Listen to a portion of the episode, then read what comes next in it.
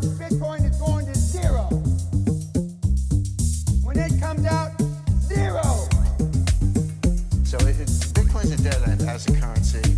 Um, the speculative you know, bubbles were off the top. It's been down to two hundred dollars. Good expert analysis now. Jordan Belfort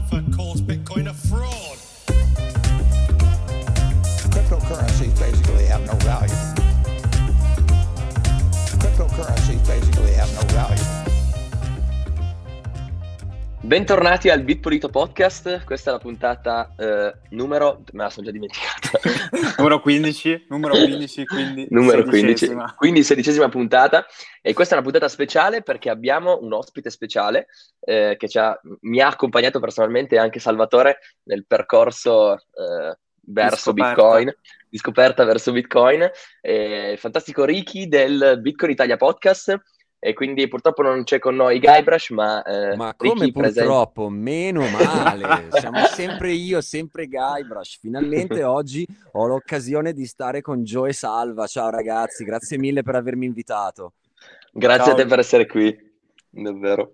davvero oggi siamo qui tra l'altro per parlare, eh, facciamo una puntata molto scialla, eh, tema regolamentazione, diciamo, Bitcoin sta crescendo sempre di più, sempre più persone ne parlano e sempre più persone si chiedono sì, ok, eh, idee super belle, partiamo con dei principi fighissimi, però quando arriverà il, regolamenta- eh, il regolatore, quando arriverà, cosa farà? Quindi magari oggi eh, approfondiamo un po' questo discorso e cerchiamo di capire quali possono essere le, i possibili scenari, diciamo. Ma e... prima, prima, di ciò direi, facciamo raccontare a Ricky eh, che cos'è il Bitcoin Italia Podcast per chi non lo conoscesse. Assolutamente. Noi lo abbiamo spammato dalla puntata zero, quindi se non lo Grazie, conoscete ragazzi. male, però... Grazie ragazzi, grazie mille. Ma che, che, cos'è il Bitcoin Italia Podcast? Il Bitcoin Italia Podcast è il primo podcast a raccontare il Bitcoin e le criptovalute in lingua italiana. Eh, noi iniziamo ormai, eh, siamo alla terza stagione, quindi tre anni fa, e nasce in realtà su mia iniziativa eh, perché eh, io avevo trascorso prima di allora eh, mo- lungo tempo in, negli Stati Uniti d'America ed è là che mi sono appassionato a questa tecnologia che prima non avevo capito, era un po' fumosa. Io eh, avevo già sentito parlare in tempi non sospetti del Bitcoin, ma l'avevo scambiato per un titolo borsistico e se c'è una cosa per la quale io non ho alcun interesse è finanza, trading, investimenti. Quindi l'avevo sempre derubricato a vabbè, è roba per uh, Wall Street.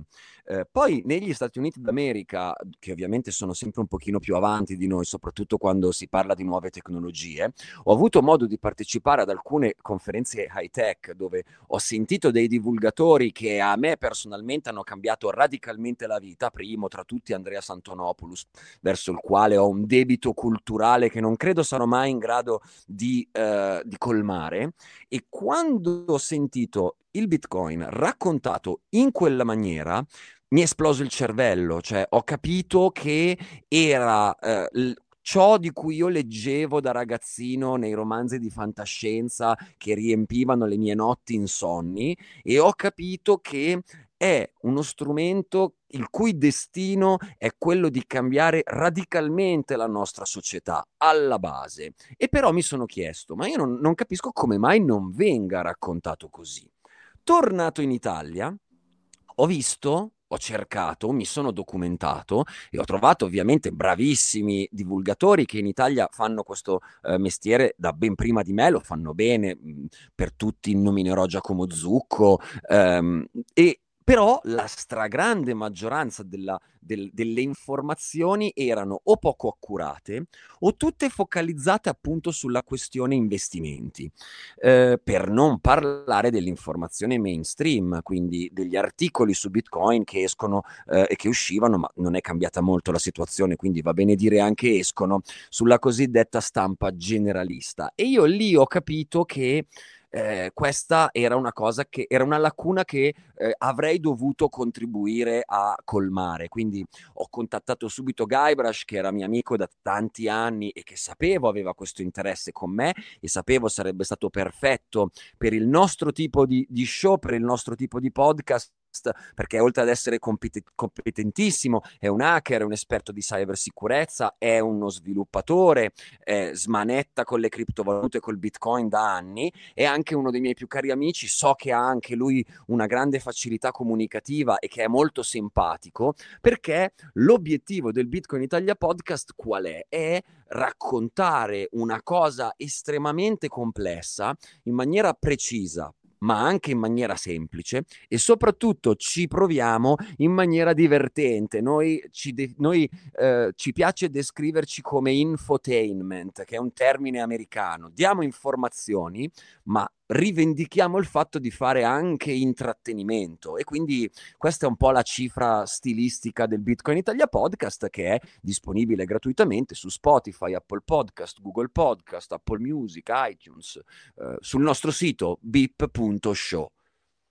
Che è andato a fuoco, se non sbaglio. Che è andato recentemente a fuoco, ebbene sì, perché il 2021, ragazzi, è proprio un anno bello, bello, bello, eh?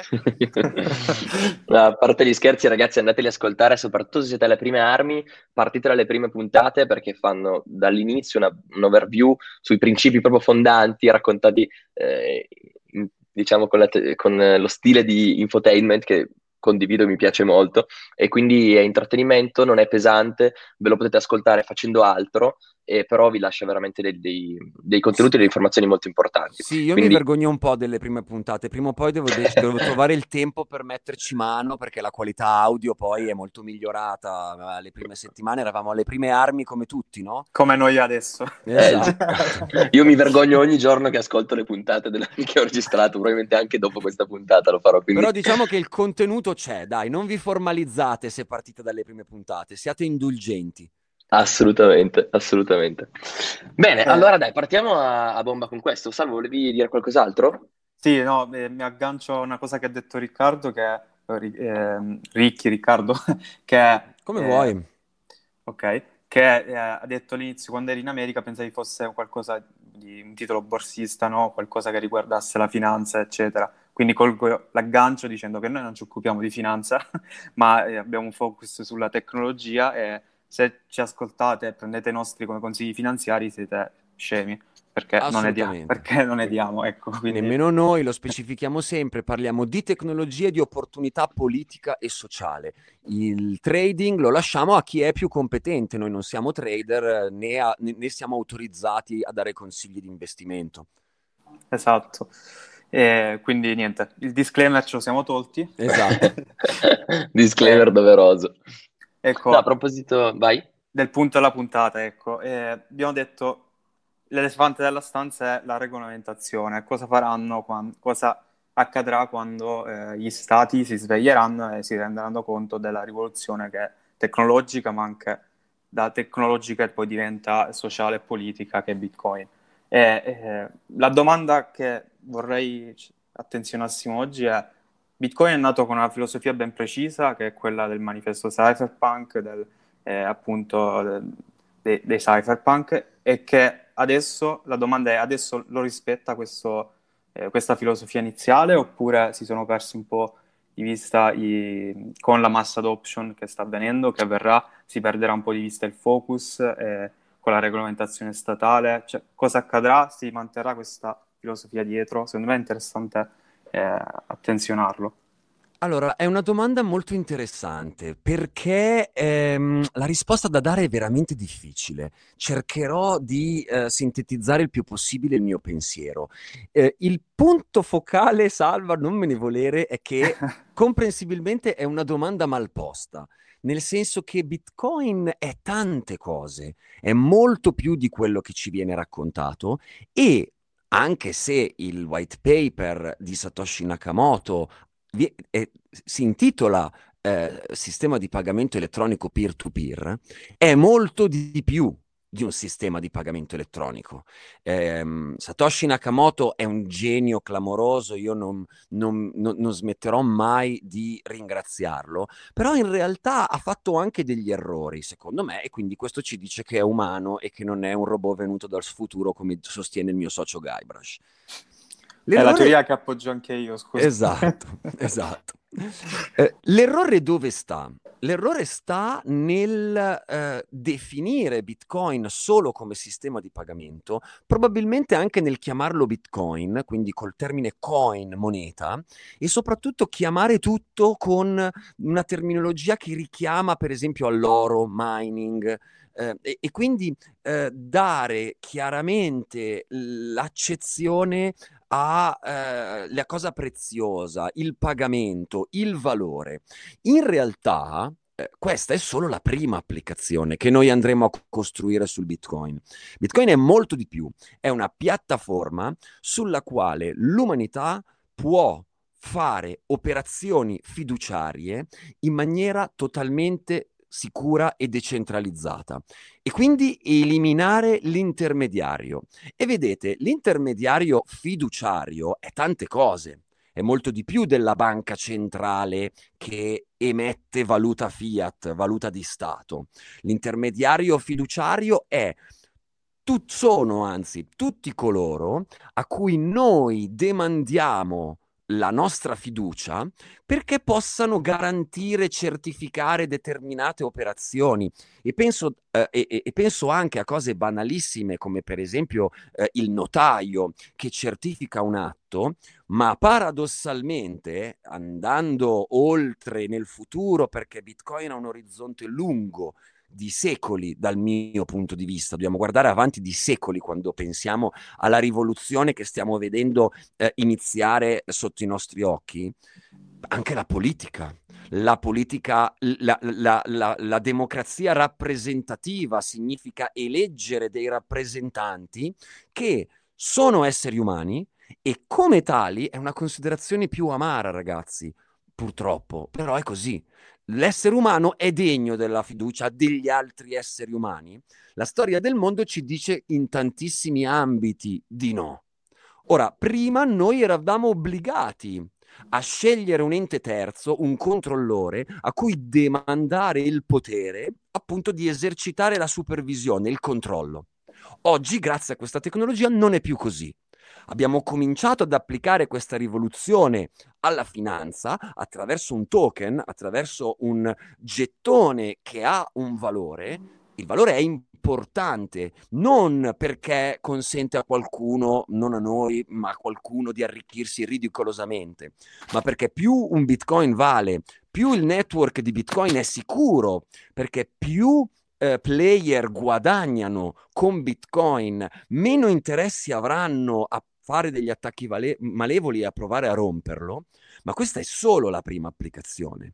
Potenzialmente io là sopra posso costruire l'infrastruttura che andrà a sostituire ogni operazione fiduciaria, perché quando noi diciamo, è uno dei mantra no, uh, del Bitcoin, rules without the rulers, regole senza il regolatore, noi non diciamo economic rules without the economic rulers. Noi diciamo regole senza il regolatore. E come tale, e qui torno al manifesto cypherpunk, torno all'afflato libertario di Bitcoin, l'obiettivo finale, dal mio punto di vista, è eliminare ogni tipo di regolatore, sostituire il regolatore umano con un regolatore digitale, informatico, con un software che ci dà la garanzia di non rubare, non, è un po' semplicistico messo così, però io cerco anche di parlare potabile, non imbrogliare, non, pro- non mettere i propri interessi personali davanti eh, eh, al, all'interesse, al bene della comunità. In questo senso, Bitcoin è una rivoluzione politica di portata deflagrante, è una rivoluzione sociale di portata deflagrante. Certo, già oggi consente al terzo mondo di avere un metodo di pagamento, di essere la banca di se stessi. Ricordiamocelo, ragazzi, non mi stancherò mai di dirlo quando noi diciamo a me Bitcoin non serve perché ho otto conti in banca che fanno meglio e lo fanno, che, che fanno tutto e lo fanno meglio, è un punto di vista del primo mondo. La stragrande maggioranza dei cittadini del pianeta Terra non ha nessun accesso al sistema finanziario tradizionale o ha un accesso molto limitato. Quindi già a loro oggi eh, questa tecnologia dà un'opportunità in più e infatti la usano e la usano e come. Ma pensare che lo sviluppo di Bitcoin sia questo e null'altro, pensare che questa cosa non abbia in sé il germe per poter rivoluzionare molto altro, molto oltre alla finanza tradizionale, significa guardare il dito anziché la luna.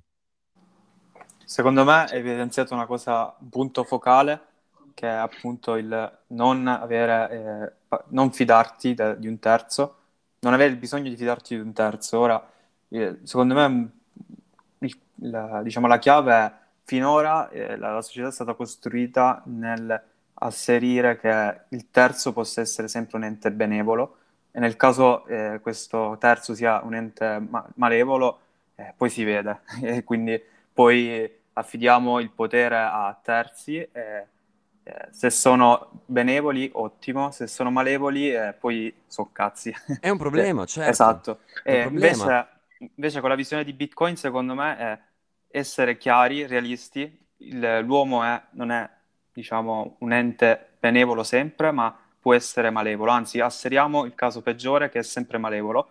Usiamo il valore come incentivo a non essere malevolo. E secondo me questo è quello che accade in Bitcoin, tant'è che eh, I miners potrebbero fare Apple spending avendo abbastanza hash, ma non lo fanno. Eh, si è costruito tutto un sistema di leve, eh, contrappesi, eccetera, in modo tale da, anche se la persona è cattiva, non gli conviene essere cattiva e quindi su questo presupposto secondo me dovremmo costruire tutto il resto.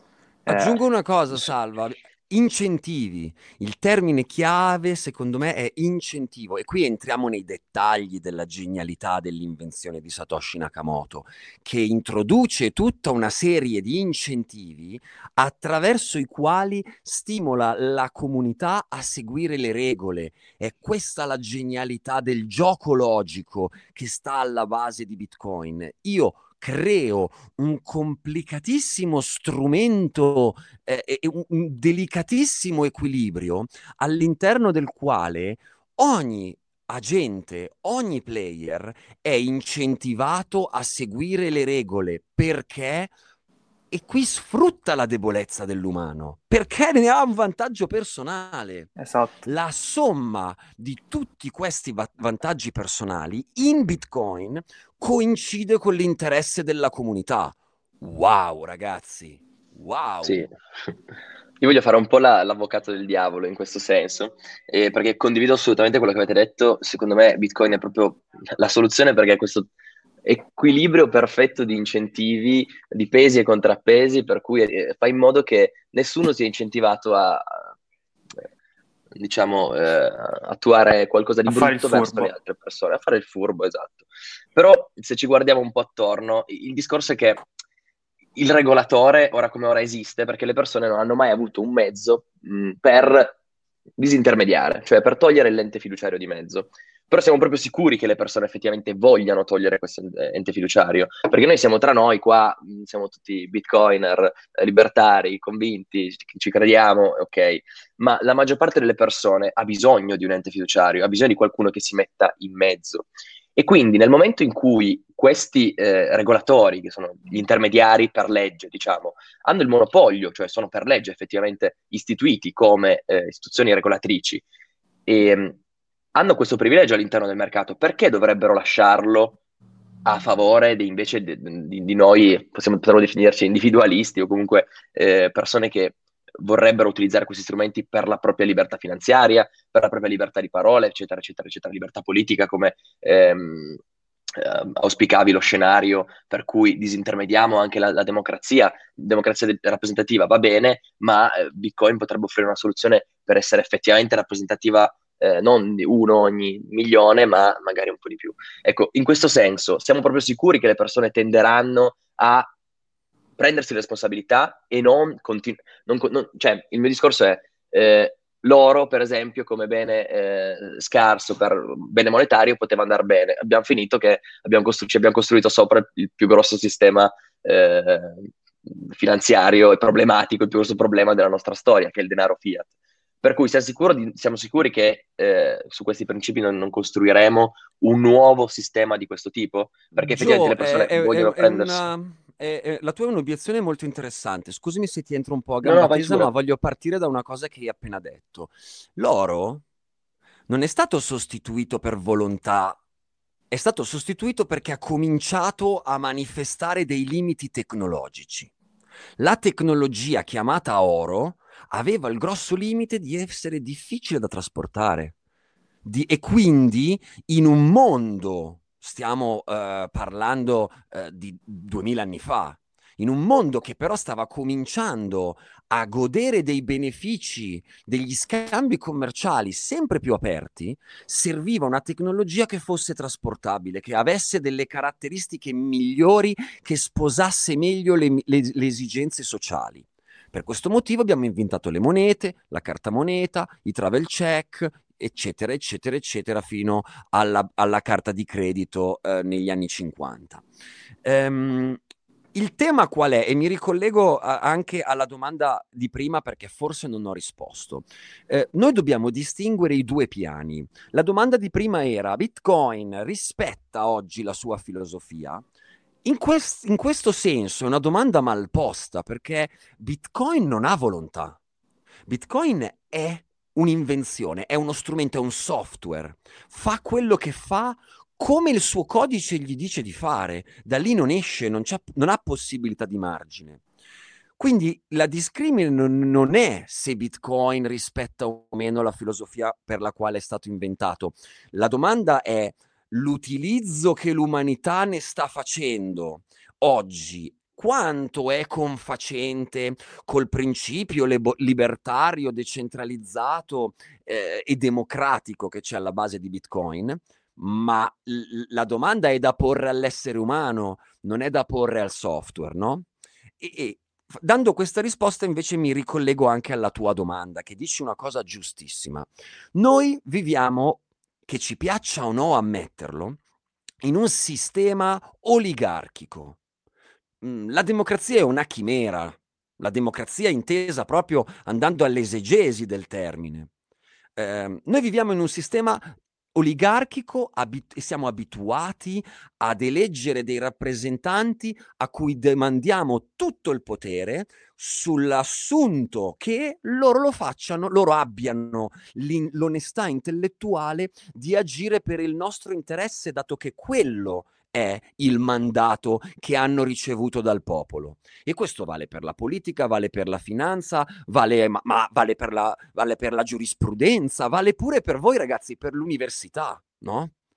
Ehm, quindi la tua domanda è interessantissima. L'oligarchia, questo gruppo di persone che da questo sistema traggono dei vantaggi, avranno mai voglia di rinunciare a parte del loro potere in favore di un sistema più aperto, più giusto, più moderno, più efficiente, più democratico?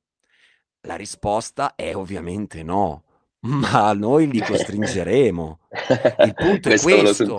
Cioè, torniamo al luddismo, no? Non so se avete presente, seconda rivoluzione industriale, il movimento dei luddisti, che era un movimento di protesta non violento, per protestare contro il padrone che non dava salari sufficienti, che li costringeva a degli orari di lavoro massacranti, che non garantiva loro i diritti basilari, che cosa fanno?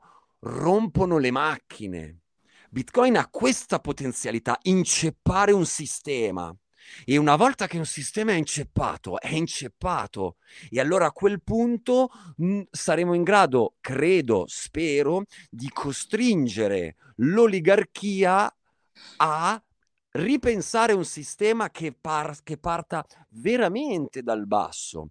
Ora, ragazzi, stiamo chiacchierando su questo podcast stupendo. Nessuno di noi ha la palla di cristallo. Io sto esprimendo quelle che sono delle mie opinioni, la mia visione di questa cosa. Io non ho nessuna certezza che questo avverrà. So però con assoluta certezza che questo è uno strumento che potrà avere questo effetto. Dipenderà da tante cose, dipenderà da che cosa vorremmo farne, dipenderà da quanta gente avrà interesse nell'inceppare il macchinario. E dato che purtroppo una delle caratteristiche costanti delle, delle, oligarchie nei secoli è che hanno sempre operato a discapito della massa più numerosa, eh, io credo che questo sarà possibile. Ci vorranno secoli magari, eh? Cioè, non sto dicendo che lo vedremo nella nostra vita. Certo, no, sono assolutamente d'accordo, ma mh, nel pratico come credi che questo apparato oligarchico, che mi piace molto come definizione perché effettivamente è quello che è, ehm, opprimerà, diciamo, stiamo parlando un po' di lungo termine, molto lungo termine, no? Però eh, ragionando sul medio-breve termine, cioè nel giro di 10-20 anni, cioè adesso che si sta scaldando, si sta scaldando il motore di, di Bitcoin e, e stiamo eh, entrando, parlando di, di, anni, qualche anno, o, o, di cicli di halving, ormai dovremmo parlare, nell'era della mass adoption, no? E, effettivamente, come il regolamentatore, il regolatore, scusa, po- potrebbe entrare a gamba tesa e fare dei danni effettivi a Bitcoin da subito? Cioè, quale potrebbe essere la manovra più pericolosa che eh, questa oligarchia potrebbe fare eh, in, in, ovviamente nel primo mondo, quindi in Europa o in America? Certo. Ma torno a dare una risposta biunivoca, nel senso che dobbiamo sempre avere, l- come dire, l'acume di distinguere i due piani. Se ci riferiamo a Bitcoin, in nessuna maniera il regolatore è spacciato, Bitcoin è inarrestabile, incensurabile, non ha nessuna possibilità. Il regolatore, il potere costituito, non ha nessuna possibilità concreta di inceppare questa tecnologia, altrimenti lo avrebbe già fatto, ragazzi. Eh? Cioè, non, non, non, io non Chiaro. ho dubbi da questo punto di vista. Quello che eh, il regolatore può fare è cercare di impedire all'utente di accedere a questa rivoluzione tecnologica.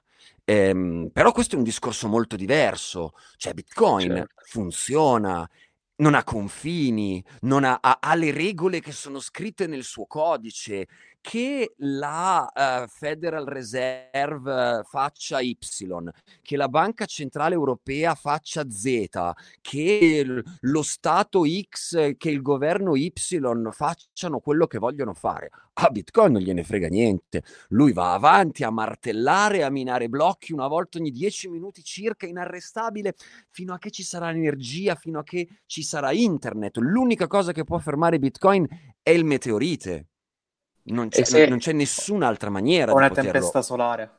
Esatto, quello ferma cioè... tutto. eh, a proposito, faccio una parentesi. Hai detto mhm. internet, mm-hmm. se cade internet, bitcoin, diciamo, se la passa brutta.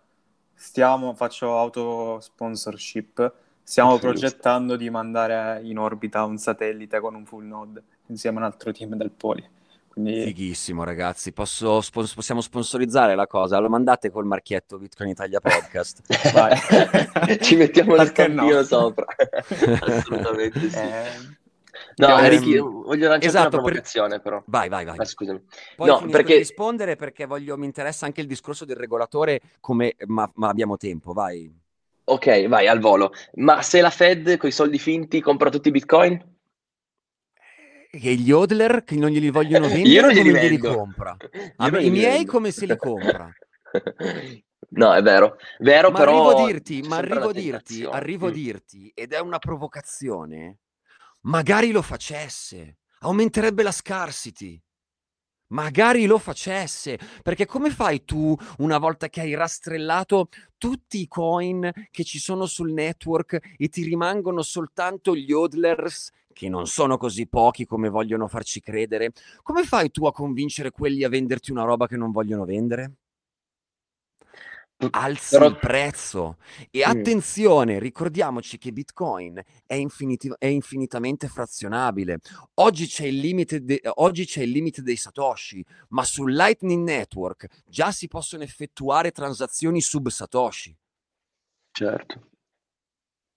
No, mi viene da dire che eh, la prima banca centrale che compra Bitcoin vince, cioè significa risettare. Cioè... Ma ragazzi, ma magari io faccio appunto... sempre il parallelismo degli MP3 con l'industria discografica.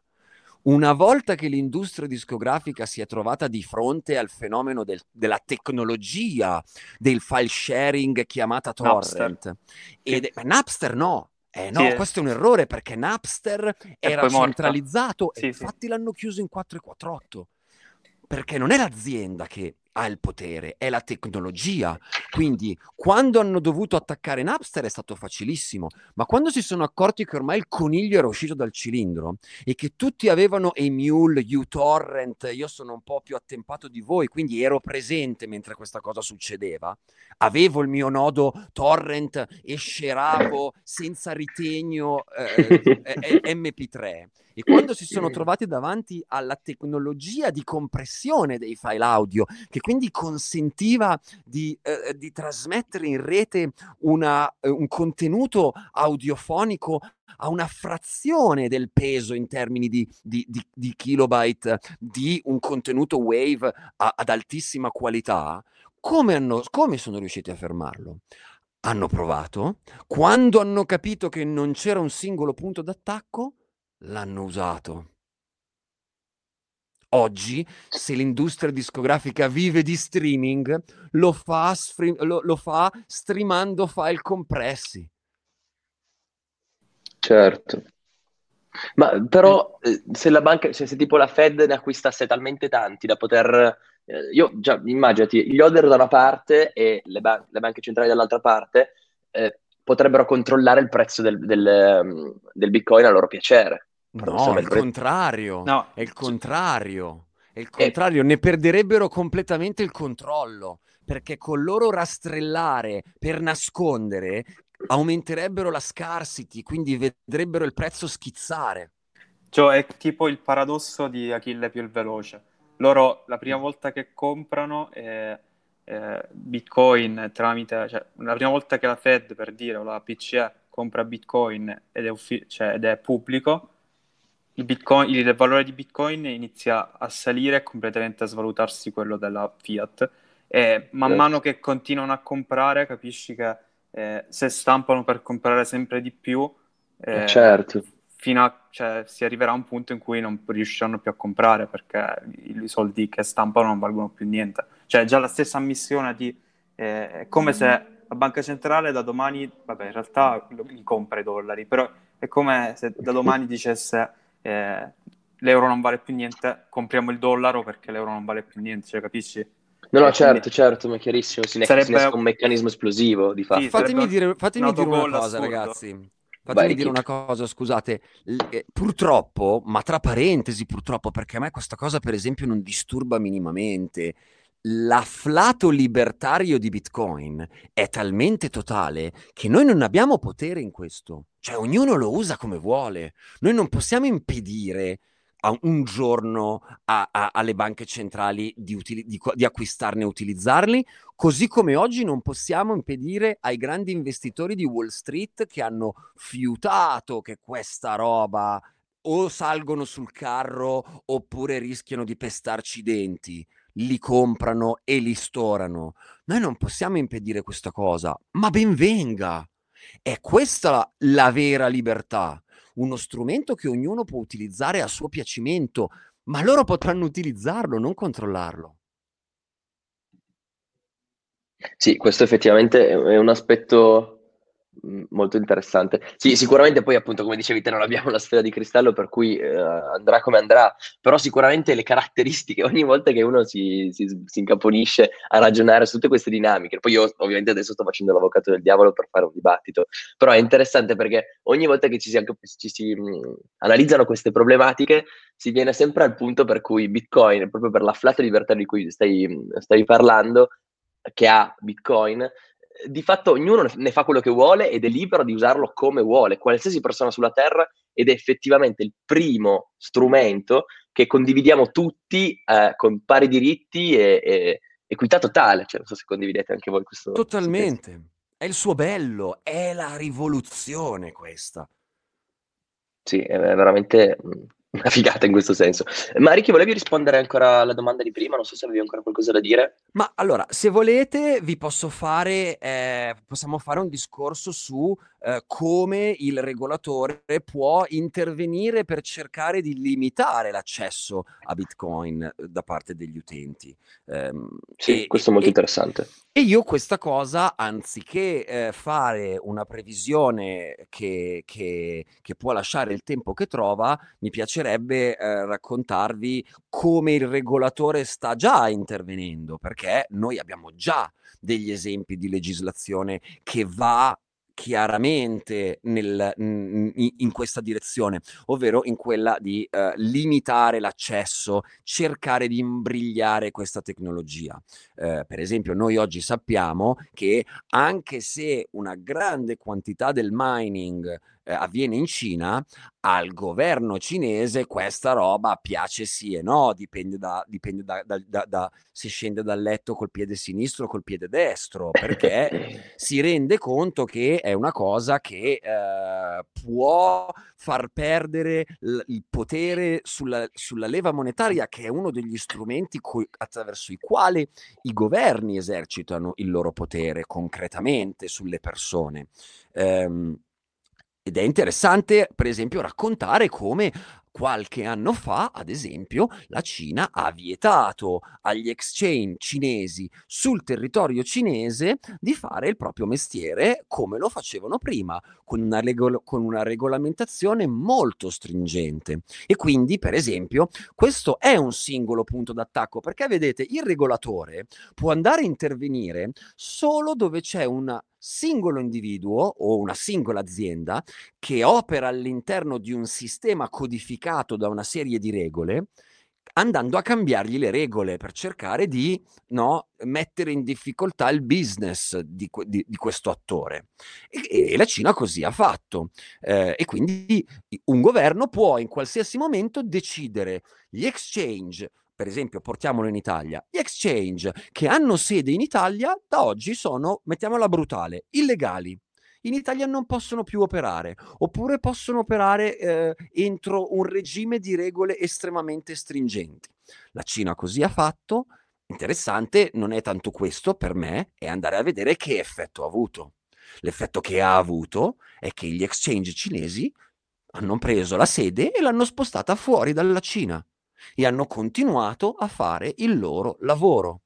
Um, la Cina ha cercato di limitare gli acquisti di criptovalute attraverso la valuta cinese. Benissimo, è possibile però cambiare Juan con tutta una serie, eh, o Remimbi, eh, con tutta una serie di, eh, di, di stablecoin per poi fare il salto del galoppino, comprare Bitcoin e comunque hai raggiunto il risultato. Questo quindi in che modo ha limitato? Nessuno, i numeri sono solo in crescita. Non solo, non solo quello che abbiamo osservato negli ultimi anni come effetto collaterale di questa regolazione, di, di, questa regolamentazione, è che una quantità industriale di moneta nazionale cinese è andata all'estero per acquistare criptovalute, quindi è stato dannoso per il sistema finanziario interno cinese. Nessun risultato, solo una penalizzazione. Per di più, ci sono i posti di lavoro, ci sono le nuove opportunità, c'è la ricchezza che Bitcoin genera. Noi sappiamo che eh, in maniera abbastanza accertata che per esempio il Partito Comunista Cinese eh, i Bitcoin li acquista e li stora volentieri. Perché questo accade? Perché vedete, il regolatore è costretto a fare una scelta. Cazzo, io devo chiuderla sta roba, però porca troia, con l'altra mano ci sto guadagnando. Cioè, sono un po' in difficoltà. Io, io la vorrei chiudere perché è una roba che non controllo. Ma Cristo mi sta facendo fare un sacco di grana. Che, va, va, in tilt, hai capito? Il cervello umano, poveretto, cioè che, che è un Pentium 2, quando si trova davanti a queste scelte. Poi magari li usano per girare pure le sanzioni eh, eh, diciamo che... Basta vedere quello che ne fa, quello, quello, che viene fatto dai cittadini cubani, per esempio. Cioè, internet non la fermi, ragazzi. Il Bitcoin vive in internet. Eh, mi viene da fare però una riflessione che Bitcoin comunque è due anni e mezzo da quando, cioè, anzi un anno e mezzo da quando abbiamo fondato il team con Giorgio anche da prima, che capita che ci cervelliamo eh, per trovare punti d'attacco, vabbè, siamo gli ultimi arrivati, ma è un discorso che fanno forse tutti i bitcoin a riflettere sui punti d'attacco e in bitcoin non li trovi, però mi verrebbe da dire che l'unico vero punto d'attacco è la persona, nel senso che il regolatore non potrà distruggere bitcoin, ma eh, se poi dice, mette rende illegale il possesso di Bitcoin eh, e chiunque lo fa rischia, che so, la pena di morte. Certo, Stiamo- sto estremizzando. esattamente come quello che succede eh, a Hong Kong per chi Eh, ha esatto. accesso ai social network. Funziona? No. No. Però eh, dipende dal thread model, secondo me, perché Joshua, eh, non mi ricordo il cognome, è in carcere. Eh, Ah, vabbè, ma guarda che io non ho mai detto che questa cosa non farà delle vittime. no, appunto, a me Cioè, preoccupa. purtroppo A me quando preoccupa c'è uno scontro aspetto. qualcuno le penne ce le rimette, ma noi non dobbiamo guardare alle single casualties, alle singole vittime, Chiaro, noi chiaro. dobbiamo guardare il massimo sistema. Questa cosa ha un, ha un orizzonte lungo, ragazzi. Sì, sì. Sì, No, sono eh, assolutamente d'accordo. La mia era No, scusa, Salvo. No, no, Vai. tranquillo. Dicevo, eh, la guardavo più personalmente, non da, eh, diciamo, dall'esterno, ecco, quindi mi preoccupa che un domani qualcuno mi possa attaccare solo perché posseggo dei bitcoin, però d'altro canto io sono un pesce nell'oceano e quindi eh, se facciamo un discorso generale eh, non importa, è solo Però, statistica. però- però, Salva, scusami, eh, un domani qualcuno ti può attaccare perché sei gay, un Chiaro, domani chiaro, qualcuno ti può certo. attaccare perché sei bianco, un- cioè, eh, questo l- l'umanità fa cagare, altrimenti non saremmo neanche qui. Buon punto, hai ragione. Sì, il discorso è che questa è una roba mondiale, cioè non è che se sono stato Tibanna vado in un altro stato, cioè come, è come internet, è una rivoluzione certo, dell'informazione, certo. è, partita da lì e poi abbiamo fatto la rivoluzione del valore con Bitcoin e sarà sempre così, cioè... Joe, mm, questa è una cosa molto interessante che dici, cioè paradossalmente ragionando per massimi sistemi, una cosa che potrebbe forse impensierire Bitcoin è una regolamentazione totale globale. mondiale. sì. C'è un momento in cui tutti gli stati si mettono d'accordo su un set di regole e di ban. Ma qui torniamo al discorso di prima. Finché il nostro mondo sarà profondamente iniquo, ci saranno sempre stati a cui questa cosa conviene perché sono gli Certo. underdogs. Ed è per questo che è una rivoluzione dal basso, da- da- dal basso. È lo sciopero generale degli underdogs, Bitcoin. Sì, a me questo- proprio quest'ultima frase mi ricorda eh, un libro che a volte, cioè, è binario, o è odiato o- è amato, che è La rivolta di Atlante, eh, dove fanno lo sciopero delle menti. Eh, secondo me Bitcoin è lo sciopero delle menti, cioè, quello dei Bitcoiner è lo sciopero delle menti, diciamo. La- trovo un forte parallelismo tra la figura di John Galt nel libro e di Satoshi. Cioè, Mm. addirittura John Galt, riconos- cioè, la sua frase idiomatica è Who is John Galt? Chi è John Galt? Cioè, ed- chi è Satoshi? È- è- Siamo per- tutti Satoshi. Esatto, e lì è, diciamo il- la morale di questa frase è uguale anche nel libro, quindi Ma ragazzi, ma secondo voi perché Satoshi Nakamoto è sparito? Mm, mm, mm. Era il Però- punto di centralizzazione che non doveva esistere in una tecnologia come quella di Bitcoin. E poi perché si è messo la maschera? Perché siamo tutti Satoshi.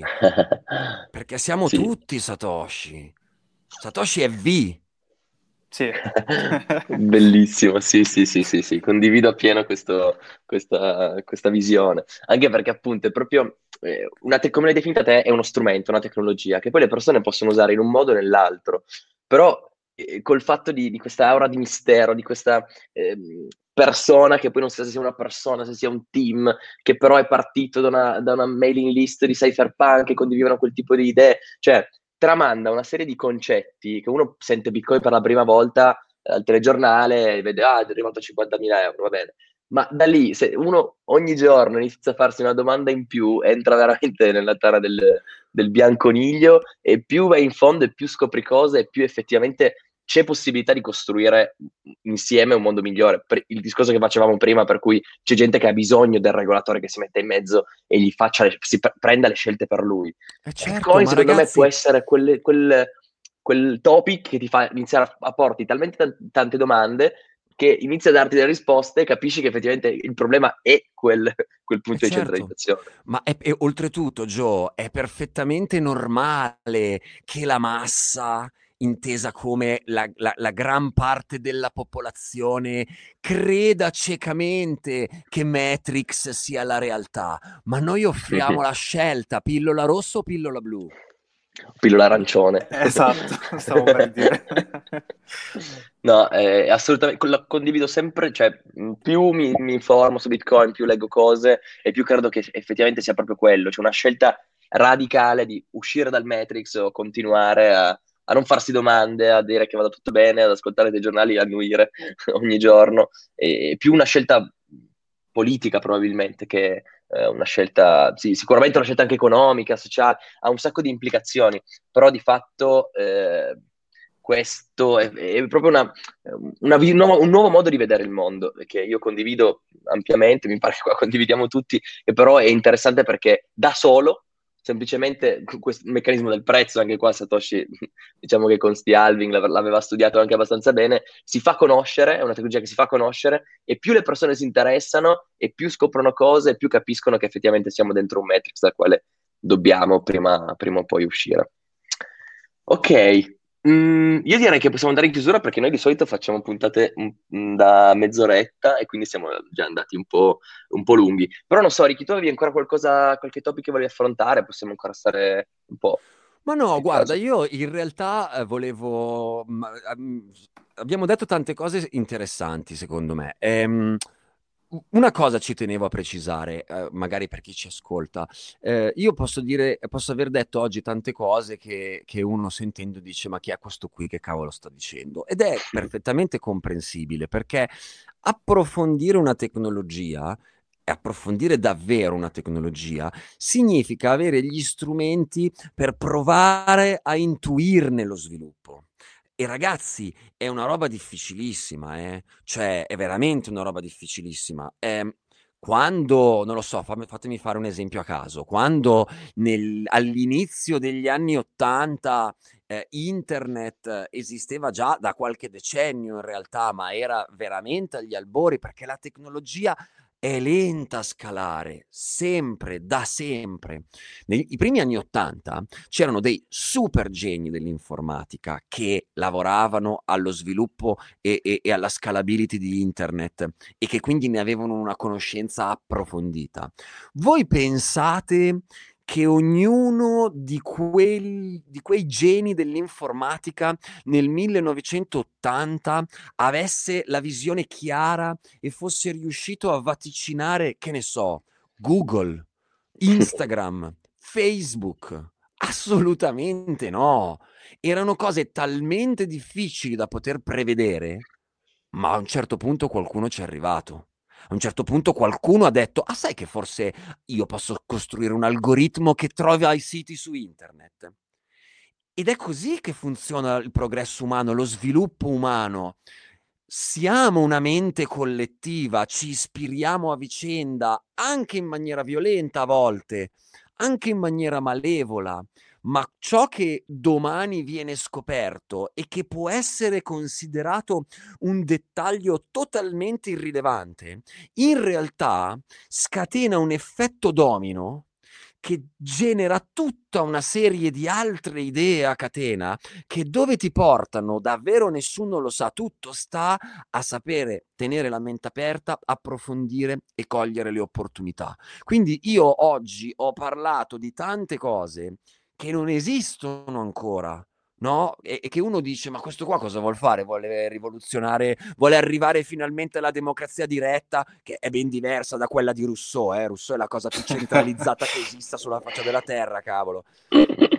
Uno, questo qui vuole davvero dirmi che su Bitcoin noi possiamo costruire la democrazia, veramente la democrazia diretta? Che cacchio ne sa questo qui? Ha ragione, io ho una critica che, che, che non posso far altro che accogliere perché oggi Bitcoin ha, è, è, il seme di questo, ma noi non stiamo vedendo ancora niente. E io però auspico che prima o poi si apra questo dibattito e il focus della mia divulgazione nei prossimi anni, ve lo dico, vuole essere cominciare anche ad aprire questo dibattito, provare a vedere se c'è qualche mente là fuori che vuole immaginare che cosa potrà essere un ledger distribuito, immutabile e certificato nel momento in cui, per esempio, progrediscono le tecnologie di autenticazione biometrica. E allora a quel punto vuoi vedere che magari io fra 50 anni posso autenticar- potrò autenticarmi col DNA e prendere io direttamente le decisioni e la decisione che prenderò non sarà modificabile e aleatoria perché sarà salvata su uno dei layer della blockchain. Tutte queste cose, che oggi sono sperimentazioni, arriveranno a compimento. E quando arriveranno a compimento, la sinergia di questa tecnologia, dell'intelligenza artificiale, della realtà aumentata, della realtà virtuale, che oggi sono tutte embrionali, quando quelle tecnologie arriveranno a compimento e riusciranno a trovare un, la sinergia perfetta con uno strumento che ti consente di fare operazioni fiduciarie in maniera garantita, eterna, immutabile, inviolabile. Eh, quello che può nascere dalla sinergia da queste, di, di queste cose, io credo che potrà stupirci tutti. Sono assolutamente d'accordo, ma voi ascoltatori eh, non siatelo, nel senso che il, il, il motto, non per screditarti ci mancherebbe, ma per dire, il motto di Bitcoin è sempre quello don't trust, verify, leggetevi Esatto. i libri, leggetevi, informatevi, read the fucking manual, come dite anche voi nel vostro podcast. Ascoltate il Bitcoin Italia podcast. Ascol- Esatto. Assolutamente, informatevi perché questa è una tecnologia meravigliosa che ha veramente delle, delle implicazioni enormi sul nostro futuro e prima lo capiamo meglio è. Quindi iniziate a informarvi, studiate e Fate girare il vostro podcast. full node. Fate Sempre. girare il vostro full node, assolutamente. Dai, ma allora eh, con questa splendida conclusione possiamo appunto andare verso la, la fine della puntata. Vabbè, giusto Salvatore, se vuoi ricordare tutti i nostri social, tutte le nostre cose, almeno sanno dove seguirci. Proprio io che odio i social, allora... Infatti l'ho fatto apposta, ovviamente. Vabbè, siamo principalmente, ci trovate nel gruppo Telegram t.me bitpolito eh, slash bitpolito. Eh, siamo poi su Instagram, eh, su Facebook, su Twitter ci hanno bannato, ma prima o poi ci ritorneremo, e anche su LinkedIn, quindi vabbè, e anche su vari social strani, incensurabili, che alcuni del team si divertono a provare, quindi eh, non me li ricordo neanche, però li troverete poi tutte in descrizio- tutti in descrizione. Fate visita anche a- appunto al Bitcoin Italia Podcast, bip.show e ascoltateli eh, che meritano. Lo diciamo da un bel po'. Grazie Sì. Riccardo, se vuoi lasciarci qualche contatto, magari, vabbè, già detto b.show, però vabbè, magari Show, lasci- noi, anche noi non siamo dei grossi fan dei social, la nostra esistenza vive su Twitter, se ci volete, se avete un handle Twitter vuol dire che siete persone intelligenti, eh, quindi seguiteci, il nostro appunto handle è bip underscore show, sul sito www.bip come Bitcoin Italia Podcast.show, perché siamo uno show, trovate poi tutti i contatti diretti, tutte le informazioni, tutti gli episodi da ascoltare e tante altre cose carine. Quindi lasciateci una visita. Ottimo, Ricky, sappilo che questa puntata la chiudiamo come tutte le puntate del BIP, eh, quindi preparati. Prego. Allora, un saluto a tutti. Eh, no, vai Riccardo, tu devi fare eh, e noi salutiamo. No, il to, il to the moon lo lasciamo a Riccardo, però. Eh, per forza, per forza. Allora ragazzi, oggi abbiamo parlato di cose che sono di là da venire, ma perché sono di là da venire? Perché anche se ancora voi non lo sapete, il nostro destino è segnato, perché sapete dove arriveremo? To, To the the moon! Ciao! Ciao.